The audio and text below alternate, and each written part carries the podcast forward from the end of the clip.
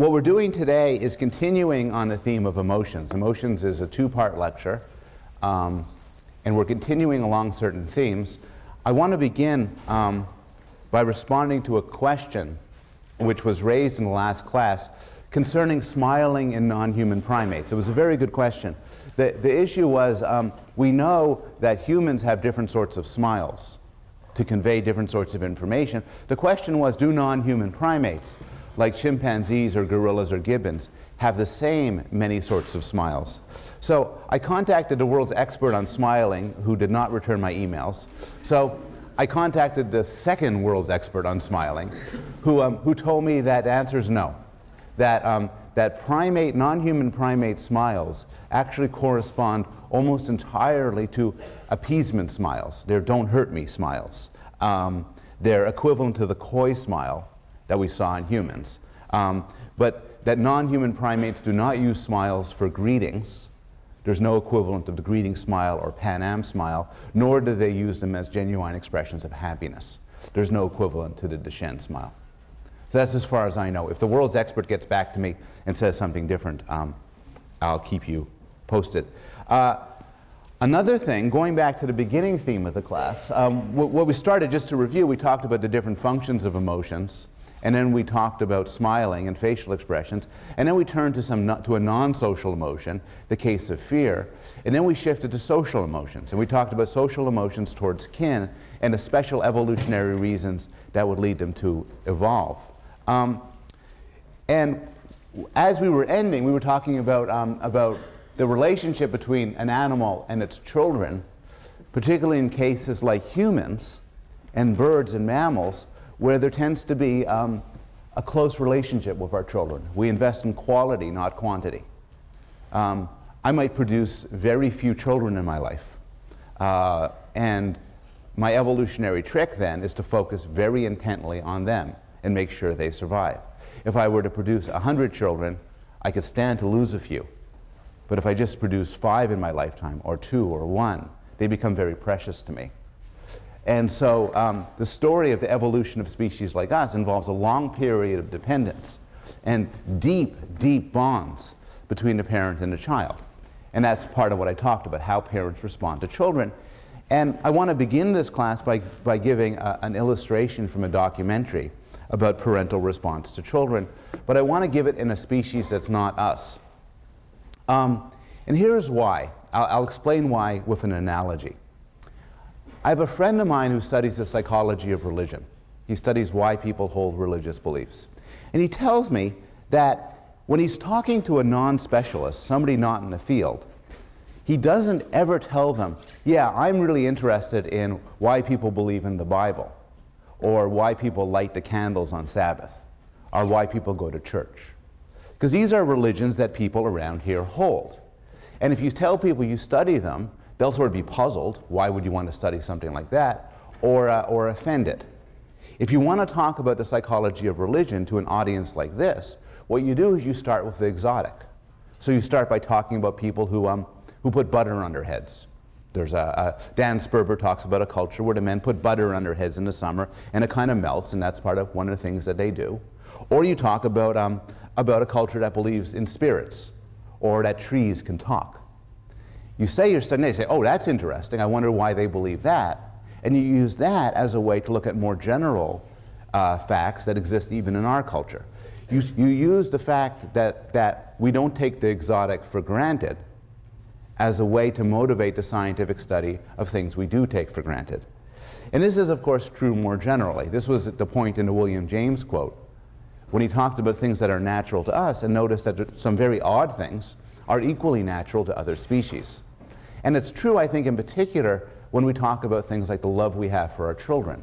Um, so, one way to look at the love we have for our children scientifically isn't to look at it head on, because the love we feel towards our own children feels sacred, it feels special, but look at it in other species. And so, one of the nicest illustrations of this is the emperor's uh, penguin, um, which was, uh, which, whose child care and mating practices were dramatized in a wonderful movie called March of the Penguins. Um, and um, this is interesting because they have this incredibly elaborate and quite precarious system of generating and taking care of offspring. So I want to show you a brief clip of the movie to illustrate some parts of this. Um, what they do at the beginning, which is not, which leads up to this, is um, they take a very long trek from the water to their breeding grounds. Their breeding grounds is protect, are protected from the wind, and they're on a firm piece of ice, so they can hold the whole pack. They do the breeding there, and it's there that the eggs are created. So this is where um, the movie begins at this point. March of the Penguins was the second best, second most popular documentary of all time, um, beaten only by Fahrenheit 9/11. And, um, and people responded to it in different ways, which are informative when we think about the generalizations you can make uh, from animal behavior to human behavior. Some conservative commentators saw this as um, a, a celebration of family values, such as love and trust and monogamy. Um, some liberals um, who hate everything that's good and true uh, responded, responded by saying, well, yeah, they're monogamous for one breeding season. It's a year. Then they go and find another mate. You add it up. It's pretty slutty. Um, I think more to the point, people were impressed and stunned by the rich and articulate and systematic behavior that these animals were showing. Plainly, they didn't pick it up from television, movies, culture, learning, schooling, so on. To some extent, this sort of complicated behavior came natural to them. And um, it's understandable that some proponents of intelligent design or creationism pointed to this as an example of, of how God creates things that are deeply, richly intricate so as to perpetrate the survival of different animals. From a Darwinian standpoint, uh, the Darwinian would agree with the creationists that this couldn't have happened by accident.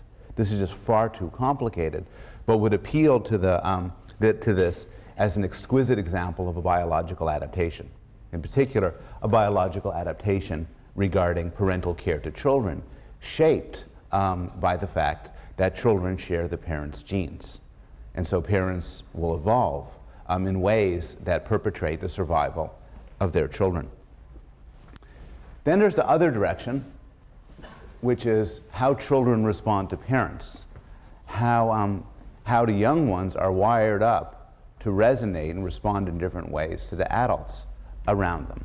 And we quickly talked about, about some different theories of this, um, and I'll just review what we talked about last class. Um, babies will develop an attachment to whoever's closest. They'll usually prefer their mothers, because um, their mothers are typically those who are closest to them. They'll prefer her voice, her face, her smell. Um, it used to be thought that there's some sort of magical moment of imprinting, that when the baby is born, the baby must see his or her mother, and boom, a connection is made. If the baby doesn't, terrible things will happen with attachment later on. This is silly. There's no reason to believe there's some special moment or special five minutes or special hour. It's just in the fullness of time. Babies will develop an attachment to, to the animal that's closest to it. They will recognize it as, at, a, at an implicit level, at an unconscious level, as their kin. Well, how does this work? How does the baby's brain develop, come to develop an emotional attachment to, to that creature? Well, you remember from Skinner that operant conditioning could provide a good answer to this. And this is uh, known as the cupboard theory, which is babies love their moms because the moms provide food. It's the law of effect, it's operant conditioning. Um, they will approach their mothers to get the food from them. And they will develop an attachment because their mother provides food. And this is contrasted with a more nativist, hardwired theory developed by uh, Bowlby which claims that there's two things going on. There is a drawn to mom for comfort and social interaction, and afraid of strangers. Now, in the real world, it's difficult to pull apart these two means of attraction because the very same woman who's giving you comfort and, um, and social interaction is also the one giving you milk. But in the laboratory, you can pull them apart. And that's what Harry Harlow did in the movies you saw last week. So Harlow exposed primates to two different mothers. One is a wire mother. That's a Skinnerian mother. That's a mother who gave food. The other is a cloth mother. Set up so that she'd be comfortable and, and give warmth and cuddling. And the question is, which one do babies go for? And as you can remember from the movies, the results are fairly decisive. Babies go to the wire mother uh, to eat. As, as one of the characters said, you got to eat to live. But they viewed the, the, they, they loved the cloth mother. They develop an attachment to the warm, cuddly mother. They, that's the one they used as a base when they were threatened. That's the one they use as a base from which to explore. Okay, and that actually, oh, that's just, I had a picture. Um, and that actually takes me to the, oh, except for one thing. It almost takes me to the end of the question of our emotions towards kin. Um, one question you could ask is what if there's no contact at all? Now, you could imagine that the effects of how a lot of people are interested in the question of the effects of the child's early relationship to adults around him or her and how the child turns out later. This becomes hugely relevant for social debates like daycare. So, for instance, a lot of psychologists are interested in the question is it better for a child to be raised by a parent, usually a mother, or does it make a difference if the child goes to daycare? What if the child goes to daycare at six months? What if the child goes to daycare at two years? How does this affect the child? The short answer is nobody really knows. There's a lot of debate over whether or not there's subtle differences and it's deeply controversial. But we do know that it doesn't make a big difference.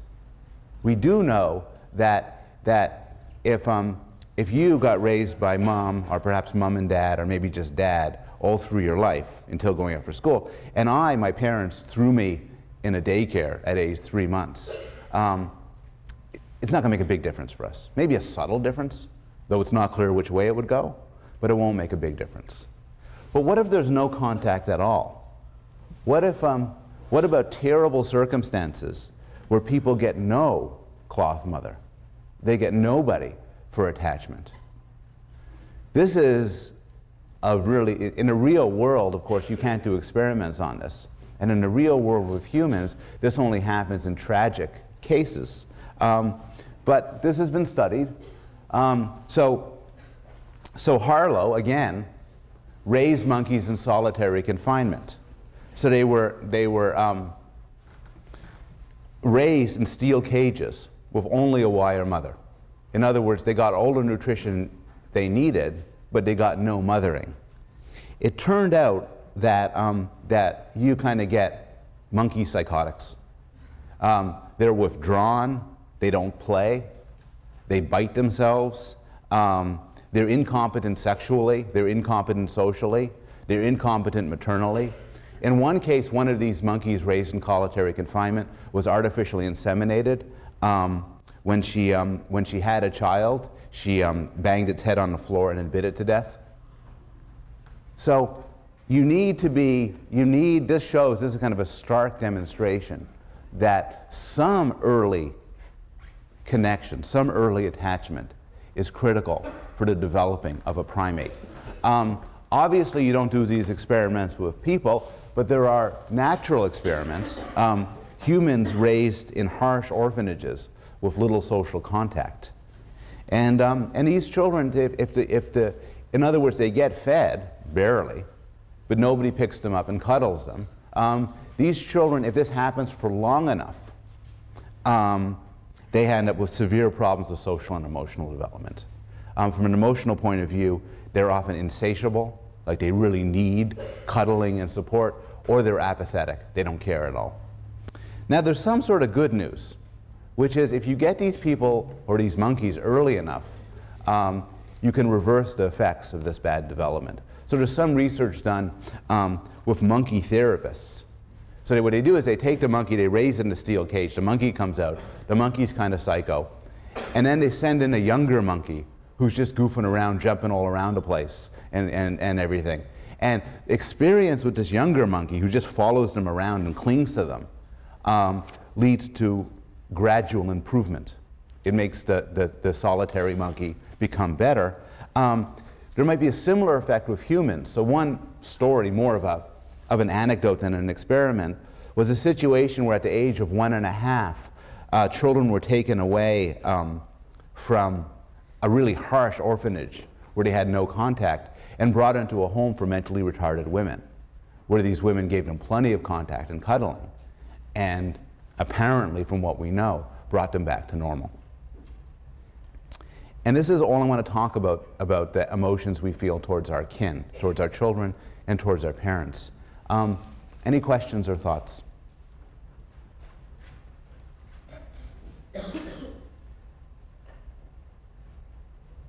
Yes. Uh, do children in orphanages uh, comfort each other? Um, it's a good question. Do children in orphanages comfort each other?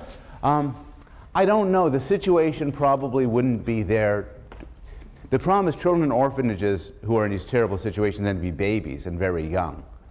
And they wouldn't be thrown together in situations where they could comfort each other. It's a really interesting question. What if it was a situation where children were raised without a supportive cloth mother adult, without people to pick them up and hold them? But they could play amongst themselves and support each other. I don't know the answer to that. Yes, Yes? Is there evidence on that? yes, there is. With both monkeys and chickens. Yes.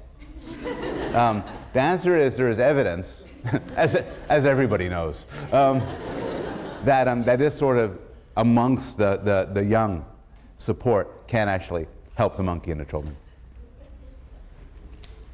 Somebody else had a question here? Yes. So what does that tell us about the middle ground? Like if a parent is comforting just a little bit and then, uh, you know, not that much or something. Right. So this is this is the question is what does that tell us about the middle ground? So this is an extreme case. But what do we know about the middle case? Say your parent, you're not raised in a cage, you're not in a Romanian orphanage, but your parents just don't pick you up very much. They don't love you very much. Um, there's no good evidence that that has any effect on a person. The problem is, and we're going to talk about this in much more detail in a couple of weeks, is it's true that parents who aren't affectionate have kids that aren't, that aren't affectionate. But it's not clear this is because of a genetic connection or an environmental connection. The one thing we do know is that in the middle ground, effects tend not to be dramatic. So when you get away from extreme cases, effects are hard to see and require careful experimental research to tease out. I think what it's safe to say for a lot, for everything but the severe conditions, is we don't know what kind of effects there are, but if there are effects, they are not big and dramatic ones.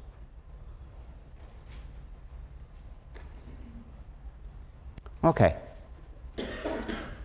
Animals' good feelings, animals' emotional attraction to their kin is not a huge puzzle from an evolutionary point of view. Evolution is driven by um, forces that, that operate on the fact of how many genes get reproduced and replicated uh, among your descendants. So it makes sense that animals would be wired up to care for their kids. It would make sense that kids who are wired up to survive would develop attachments to their parents. What's more of a puzzle, though, is that animals, including humans, seem to have exquisitely complicated relationships with non kin. In particular, animals are nice to non kin. You are nice to people that you're not related to. There's a lot of examples of this. Um, animals groom one another. You know, you go, you pick off the, the lice and the bugs off your friend, they pick it off you. Um, they, um, they give warning cries. So, um, warning cries, all sorts of animals give warning cries. Um, you are, um, I don't know, you're like a little animal, and a big animal comes charging. You say, hey! You know, oh, you made some sort of cry, and everybody runs away. That's very risky for you. Um, but you do it anyway, often to protect people you aren't related to. Um, often animals share childcare. And from a cold blooded natural selection, survival of the gene point of view, you would imagine that, you know, if you lend me your kid for today, I would eat them for the protein. And, you know, it's not my genes. And actually, it gives more, more for my kids. That's not quite how it works, though. Animals share food.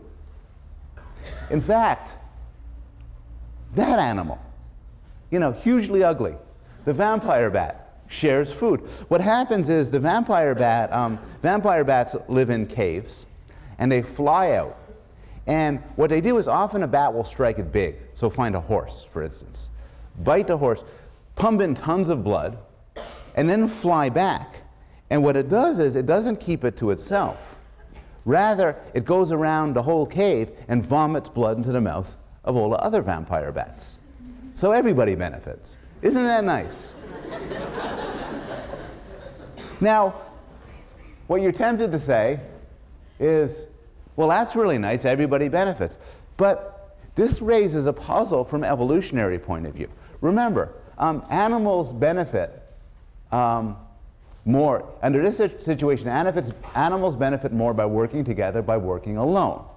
The benefits outweigh the cost. This is known as reciprocal altruism, meaning my behavior to you, my good behavior to you, my altruism for you, um, is predicated on the idea of reciprocation. I'll benefit from you. And you imagine how vampire bats, for instance, why this makes sense. Um, this is a, if you're a vampire bat, it's a better system when anybody strikes it big to feed you, rather than for anybody to strike it big, use the blood, and then spit out all the rest of it. But here's the problem. Here's why it's such a puzzle.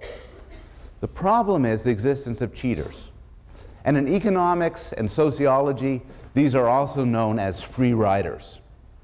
And what a cheater or free rider does is it takes the benefits without paying the cost. Imagine two genes. Imagine one builds a vampire bat that accepts blood from others and shares blood. The other gene accepts blood from others and doesn't share blood. In the long run, B will actually outproduce gene A. Because in fact, B will be healthy while other vampire bats get sick. And, um, and then so the offspring will do better. Um, an even sharper example is an example of warning cries. So gophers give warning cries when there's a predator. It is extremely adaptive to give a warning cry. Sorry, it's extremely active to, to respond to a warning cry. You hear a warning cry, oh, crap, you run away. It is not very adaptive to give a warning cry. A really good solution then is to, to listen to warning cries, but not to give them. You know, suppose we had a system, um, it is very adaptive when people are going to the bar, when people buy drinks, to accept the drinks. It is not so adaptive from the standpoint of one's wallet to buy people drinks. Here's a solution accept drinks, but don't pay for drinks. And if everybody fell to that solution, the idea of buying around would fade. So there's the puzzle. Since cheating, since a cheater in the short run can always outwin, does better than a non cheater, how could this cooperation evolve? How could it be an evolutionarily stable strategy? And the answer is cheater detection. Um, reciprocal altruism can only evolve if animals are wired up to punish cheaters. Now, that requires a lot of mental apparatus. You have to recognize cheaters, you have to remember cheaters, and you had to be motivated to punish cheaters. Um, and not every animal has this degree of complicated apparatus, but actually, we know um, that vampire bats do. So, in one clever study, so, the, so the, the theory says, evolutionary theory says, yeah, I see what these vampire bats are doing. But you see, and this is a case where evolution makes a nice prediction, that couldn't evolve unless bats are keeping track. If bats aren't keeping track, then the system could never exist because the cheaters would just take it over. They must be watching for cheaters. So the experiment which was done is you, a vampire bat strikes it big, it flies back, and then you keep it, as a scientist, you keep it from giving blood to anybody else. Then what happens? Well, what happens is when the other bats strike it big, they starve the, the selfish bat. Just as if we go to bars and everybody buys around, except for me. And this happens over and over and over again. Pretty soon you're going to buy a round, but you're not going to give me one. And so, just as humans are keeping their eyes out for people who are taking the benefits without paying the costs, so are other animals. And it is argued that this sensitivity to cheating, this, this focus on recipro- reciprocation um, plays a powerful role in the evolution of social behavior and the evolution of social emotions. And the classic illustration of this um, is the prisoner's dilemma. Now, many of you, I think, have seen the prisoner's dilemma in one course or another. Um, it shows up, it is one of the main constructs in the social sciences. It shows up in cognitive science, psychology, economics. Yeah, you could, um, the teaching fellows are passing around something which you're not going to use right away. But for some of you, this is the first time you're going to be exposed to the prisoner's dilemma. So let me spell it out. Here's the idea you and a friend commit a crime. You rob a bank, for instance. For the sake of this example, you are prisoner two. You get caught. The police put you in a little room and they say, We want to know everything that happened. In particular, we want you to rat out your friend. Now, here are the options. And one thing about this is nothing is hidden. The police officer could actually print out a copy of the prisoner's dilemma and put it right in front of you. And what he could say is, look, you're a prisoner too. You could cooperate. Um, well, you, you have two options. You could either cooperate with your friend, um, you could stay silent, or you could defect, or you could squeal. But the police officer says, look, um, if you, let me tell you something. If you um, cooperate with your friend and he squeals on you, you go to prison for life and he'll walk, it, walk out. However, if you squeal on him and he cooperates, he, he keeps quiet, he'll go to prison for life and you'll walk out. So, what do you do?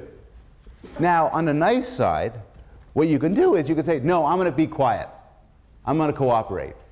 Now, if you could trust your friend to cooperate, you're fine. You each get a little stint in prison. But of course, your friend might defect. Your friend might squeal. Here's, here's the important structure of the prisoner's dilemma. No matter what, you, what your friend chooses to do, you're better off squealing. So suppose you're a prisoner too. You believe your friend's going to cooperate with you. He's not going to be he's not going to give the information out. Well, then your best thing to do is squeal on him. What if you believe he's going to squeal on you? Well, your best thing to do is squeal on him. But if you could get your act together and you could coordinate this, you would both be quiet and get a fairly minor penalty. And you could see this. This is the standard origin of the prisoner's dilemma, why it's called a prisoner's dilemma. Um, but you can see this all over the place. So here's the logic the best case for you is to defect while the other person cooperates. The worst case is to cooperate while the other person defects. Back to the police thing, the best case for you is to give up all information, the other guy stays silent, you cut a deal, you walk home that day. The worst case is you're quiet, he cuts a deal, you go to prison for life. But overall, the best is that each cooperate, and overall, the worst for both is if each defect. And the reason that makes this tragic is this regardless of what your opponent does, it pays to defect. But if both people defect, both are worse off. I'll give a couple of other examples. Oh, that's just to show that there's a cartoon corresponding to the prisoner's dilemma. It is that common. Here's the idea I, um, I break up with my wife. We, we've been married for a while. We've decided we're not going to go, go through it together anymore. And we break up. We're living in separate houses and we're starting to talk divorce. It occurs to me here's me. I put that, that's me. Should I get a divorce lawyer? I ask. Now, I know divorce lawyers are really expensive, and it's kind of difficult to get a divorce lawyer. But if I get a divorce lawyer, and so neither one of us get a divorce lawyer, we'll just do okay. We'll get a mediator, we'll split the money down the middle, that'll be okay. But I'm kind of tempted. If I get a divorce lawyer, and she doesn't, and she doesn't, my divorce lawyer will take everything she got. I get everything, she loses everything. Maybe I should be nice. Hold it. What if she gets a divorce lawyer and I don't? Well, then I'll lose everything, she'll get everything. Well, we should both get a divorce lawyer then. But we both do pretty badly. Imagine we're two countries, country A and country B. Should I nucle- do nuclear disarmament? That's pretty good. We do okay if, both countries disarmed. You know, we'll live our lives, you know, we'll raise taxes, we'll do whatever countries do. But wouldn't it be cool if I build up my weaponry and they don't? I'll invade, take everything they got. That's kind of tempting. Uh oh. Also, if I don't do anything and they do it, they'll invade my country, take everything. So we both build up our weaponry and we both do pretty badly. Once you start thinking about things this way, um, there's no end to the sort of notions that could fall under the prisoner's dilemma. Um, a good example is a drug deal.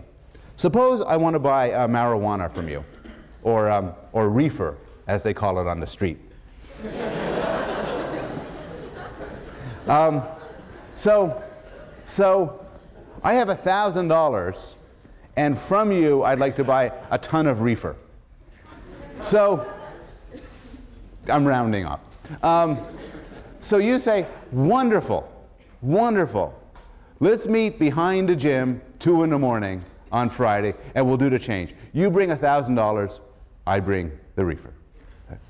Oh, cool. Okay, good. And I think that's pretty good. Thousand bucks, I get the reefer, get a thousand bucks. That's really, that's okay. That's a normal thing. But now something occurs to me. Nobody's going to go to the cops if things go badly. So instead of doing bringing the money, why don't I just bring a gun? You come with your reefer, I stick a gun in your face, take the reefer, go home. Maybe I won't do that. But now I worry because you're thinking the same thing. So you could show up with a gun, stick the gun in my face, take the thousand bucks, go home. I'll have no reefer. What will I smoke? so we both think this way. So we both show up behind the gym two in the morning with guns. well, that's not as bad for either one of us if if I had I, you had a gun and I didn't have a gun. But still, we're both worse off than if we could cooperate and just do the damn trade. And so that's the structure of the prisoner's dilemma. You can only appreciate the prisoner's dilemma by actually doing it. So here's, here is a numerical equivalent to the prisoner's dilemma. Everybody should have a card in front of you, a file card. If you don't, if you didn't get a card, a piece of paper will do just as well. Please write on one side, cooperate, and on the other side, defect. And then please find a partner with whom to play one game. This is a one shot game.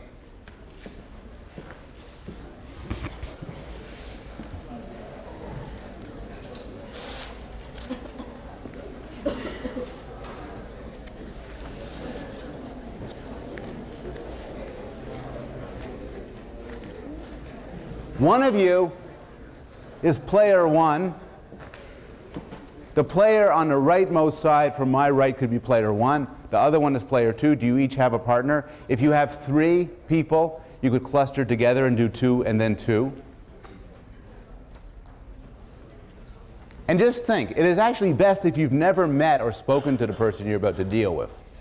Um, and the game is when I say go, simply show the person your choice. To be clear, if you are player one and you cooperate, and player two cooperates as well, you each get $3. If you are player one and you cooperate, while player two defects, player two gets $5, you get bupkis. Um, and so on. On three, just show the card to your opponent, to your person you're playing with. One, two, three. Okay. How many How many people in this room How many people in this room cooperated? How many cooperated? How many defected? Okay. How many people are now $5 richer? Okay. How many of you got nothing? Okay. So you're learning. You're learning that the person next to you is really an SOB. now, find a person next to you and you get to play again. And you get to play five games in a row. Play five games in a row and keep score. You just show it to each other, record the numbers, show it, show it, show it, show it. Go now. Anybody here win $25? Yes, 25? So you.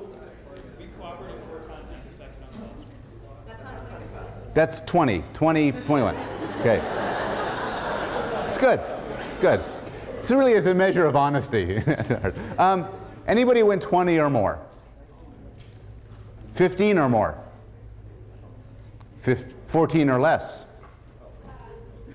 Anybody do um, five or less? You're a good. You're a good person. It's good. It's good. You played at him?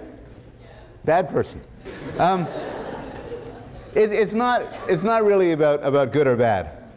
Um, there was a great game once. It's a simple game, um, but there was a great game, a great famous competition, a long time ago, about 20 years ago, set up by the great computer scientist Robert Axelrod. And he put together a competition where people brought in computer programs to play this game, to play the prisoner's dilemma.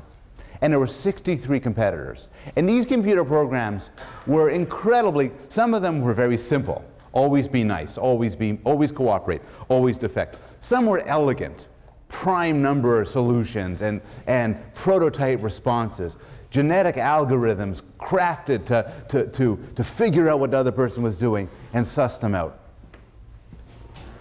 But the winner, the winner was developed by Anatol Rapoport. And Anatol Rapoport actually died about a month ago um, at quite an old age.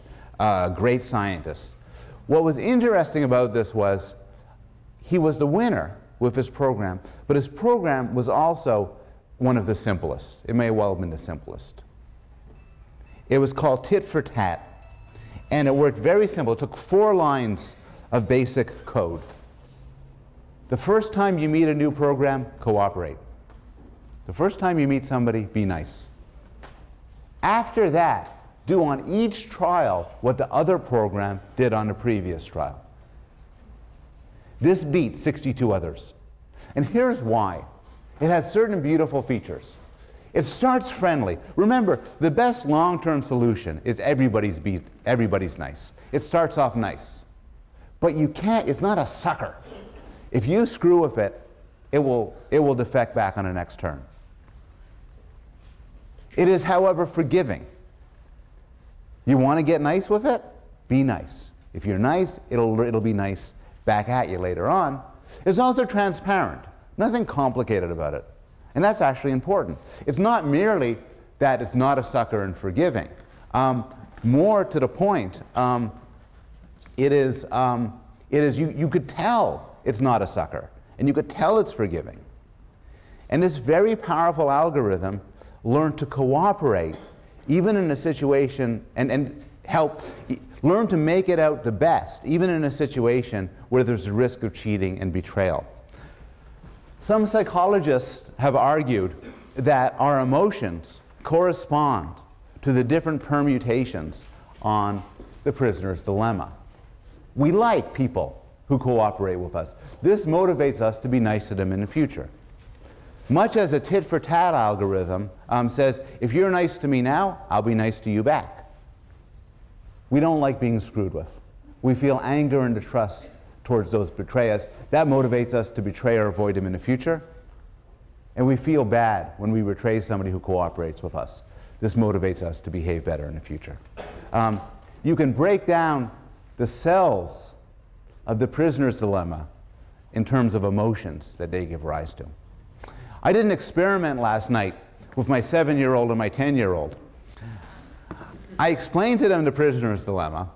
I didn't give the divorce lawyer example, but, um, but and, I, and we gave them a big thing of chocolate chips and, and the good chocolate chips. We had the good and we had the matrix, and we had them play. Now, what they did isn't so interesting. But what's interesting is they were furious at each other. One of them, the younger boy, was kept being betrayed by the older boy, including tricks like he'd say, "Okay, let's both cooperate." Okay, okay, and he cooperated. Defect. And and and the response was anger, though not actually guilt on the part of the other boy, but, but rage. Um, and we see these sort of things all the time in real life. You're familiar with the prisoner's dilemma, but there's another game which you may not be familiar with. Um, it's called ultimatum game. How many of you have encountered ultimatum game? Okay, some of you. Very simple. Choose a partner. It's a very simple game. When economists study this, they actually do this with real money. I do not have real money to let you do this to. Um, one of you is A, one of you is B. The one on the right most from this side is A, the other one is B. Here's a very simple rule I'd like A to turn to B and make an offer.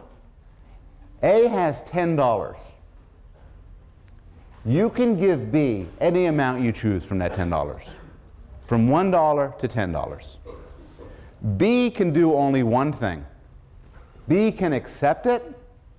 If you accept it, you agree to take home the money, and A keeps whatever's left, or reject it. If you reject it, you get nothing. Nobody gets anything. Everybody clear? So A is going to say, I'll give you so and so dollars. B will say, okay. In which case, B walks away with so and so dollars, or um, and A walks away with whatever rest. Or B could say reject, in which case nobody gets anything. So this game cards in two steps. The first thing I'd like A to turn to B and make your offer. Don't B doesn't do anything yet. Make your offer.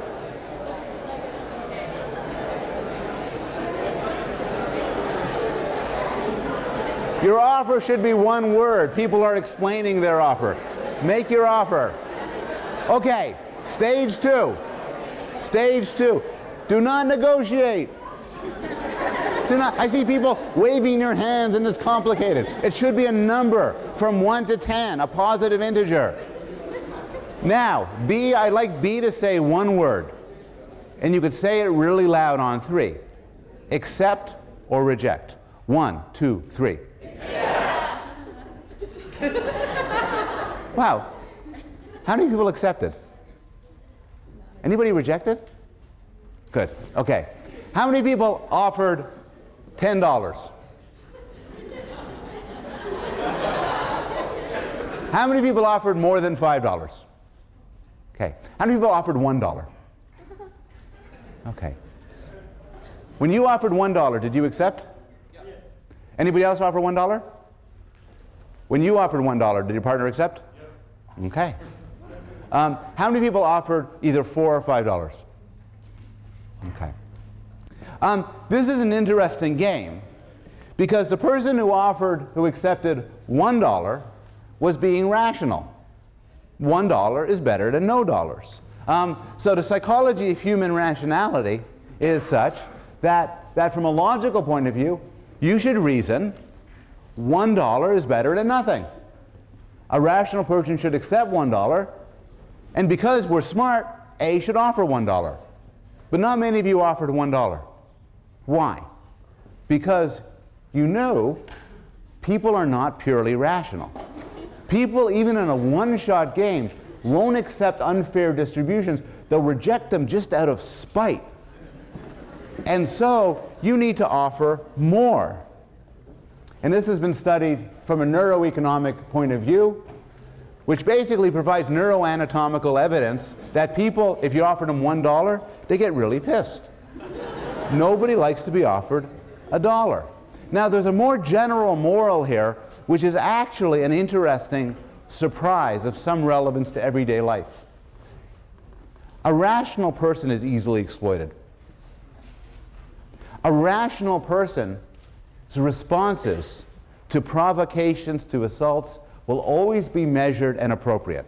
If you know I'm rational and you're in a sharing situation with me, you could say to me, hey, here's a dollar. Hey, Mr. Rational, a dollar's better than nothing. Okay. Because I'm rational. Um, similarly, you could mess with me because you could like harass me in all sorts of ways, take things that I own, as long as you reason that a rational person wouldn't start a fuss about this. There's some advantage to being irrational, to having a temper.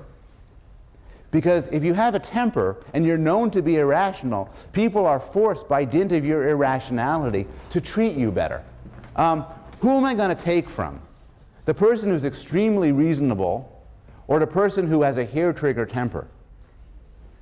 Well, I'm going to I'm going to, I'm going to pick on a reasonable person because the unreasonable person might do unreasonable things. and this is faintly paradoxical, but often to be irrational or at least to have a reputation for mild irrationality gives you an edge. Now, this isn't focus of provocation, but this has also been presented in a theory of why people fall in love. Suppose you're choosing who to devote your life to, and it's a matter of huge trust. We're going to raise kids together. It's very important for you that I don't leave. And I'm very rational. So I say to you, we should mate and have children because I find you the most attractive of everybody who is available that I've met so far. I'm very rational, and as so long as this continues to be the case, we'll be together. Well, that's reasonable and rational, but wouldn't you rather be with somebody who's head over heels in love? Head over heels in love is irrational, but it's also, within certain parameters, endearing because the irrationality of the person means you could trust them more in the long run. Just like the irrationality of somebody who has a temper means you don't mess with them as much. The studies have been done more with regard to violence than with love. And in fact, the irrationality, the, the benefits of irrational violence um, have been translated in terms of um, the study of homicide and other crimes. Uh, Daly and Wilson describe the cause of murder. Most murder is not caused by reasonable provocation. Most murder is not rational in its response. Most murder is generated by insult, curse, petty infraction. But this is not crazy irrationality, it's adaptive irrationality. Daly and Wilson point out in chronically feuding and warring societies, an essential man- manly virtue is the capacity for violence. To turn the other cheek is not saintly but stupid or contempt- contemptibly weak. If I show myself a, rational person when picked on or harassed, I'll be known as somebody you could pick on and harass. Um, and in fact, it turns out, even in the modern world, this is from a New York Times I just picked up a year ago today. Um, and the point is that the violence is due to people disrespecting each other or giving a dirty look. And you might think, isn't that irrational?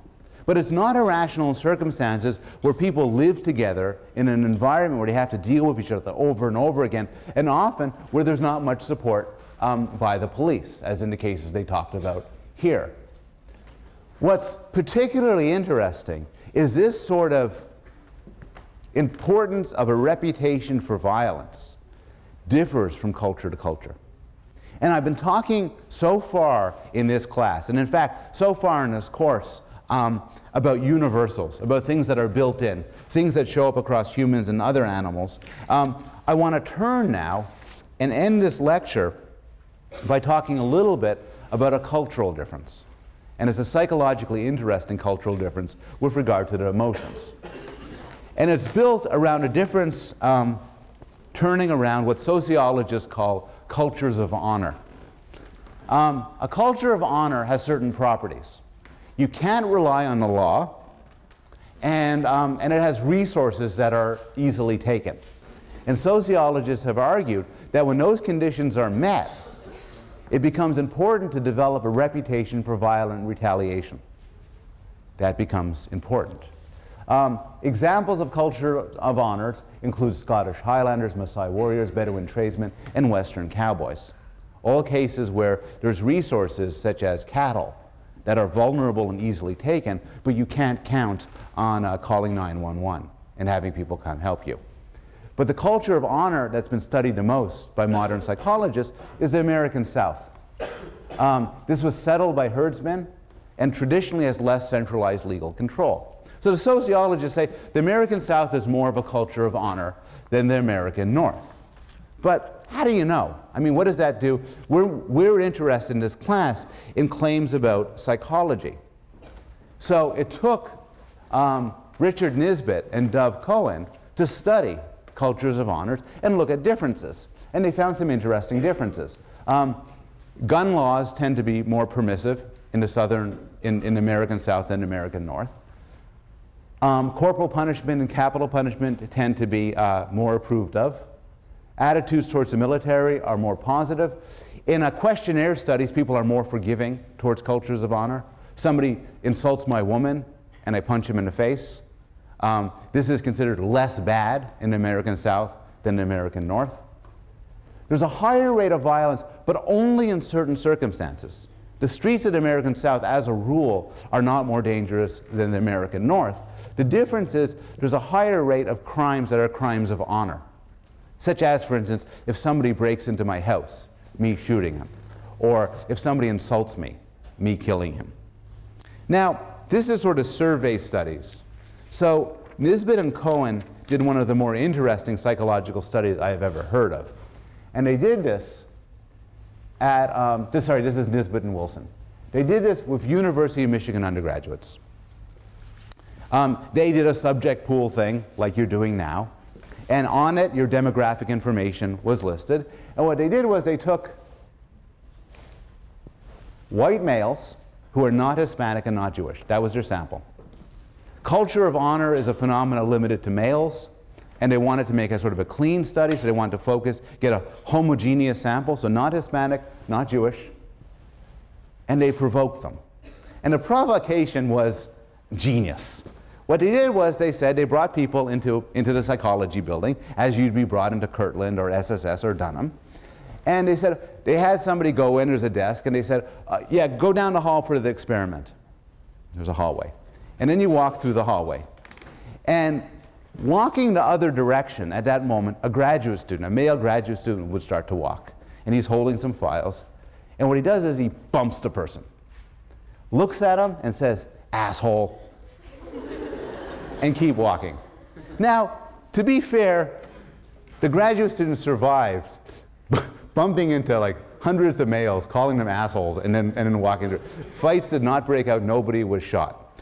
But then they brought the men, now went into a room, and they were tested. And it turned out that, um, that there were differences in the stress response.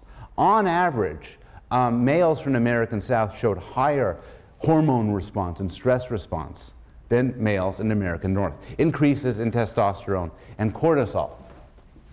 Um, there's also differences in later behavior. Um, the, the, people suggesting that they were made angry.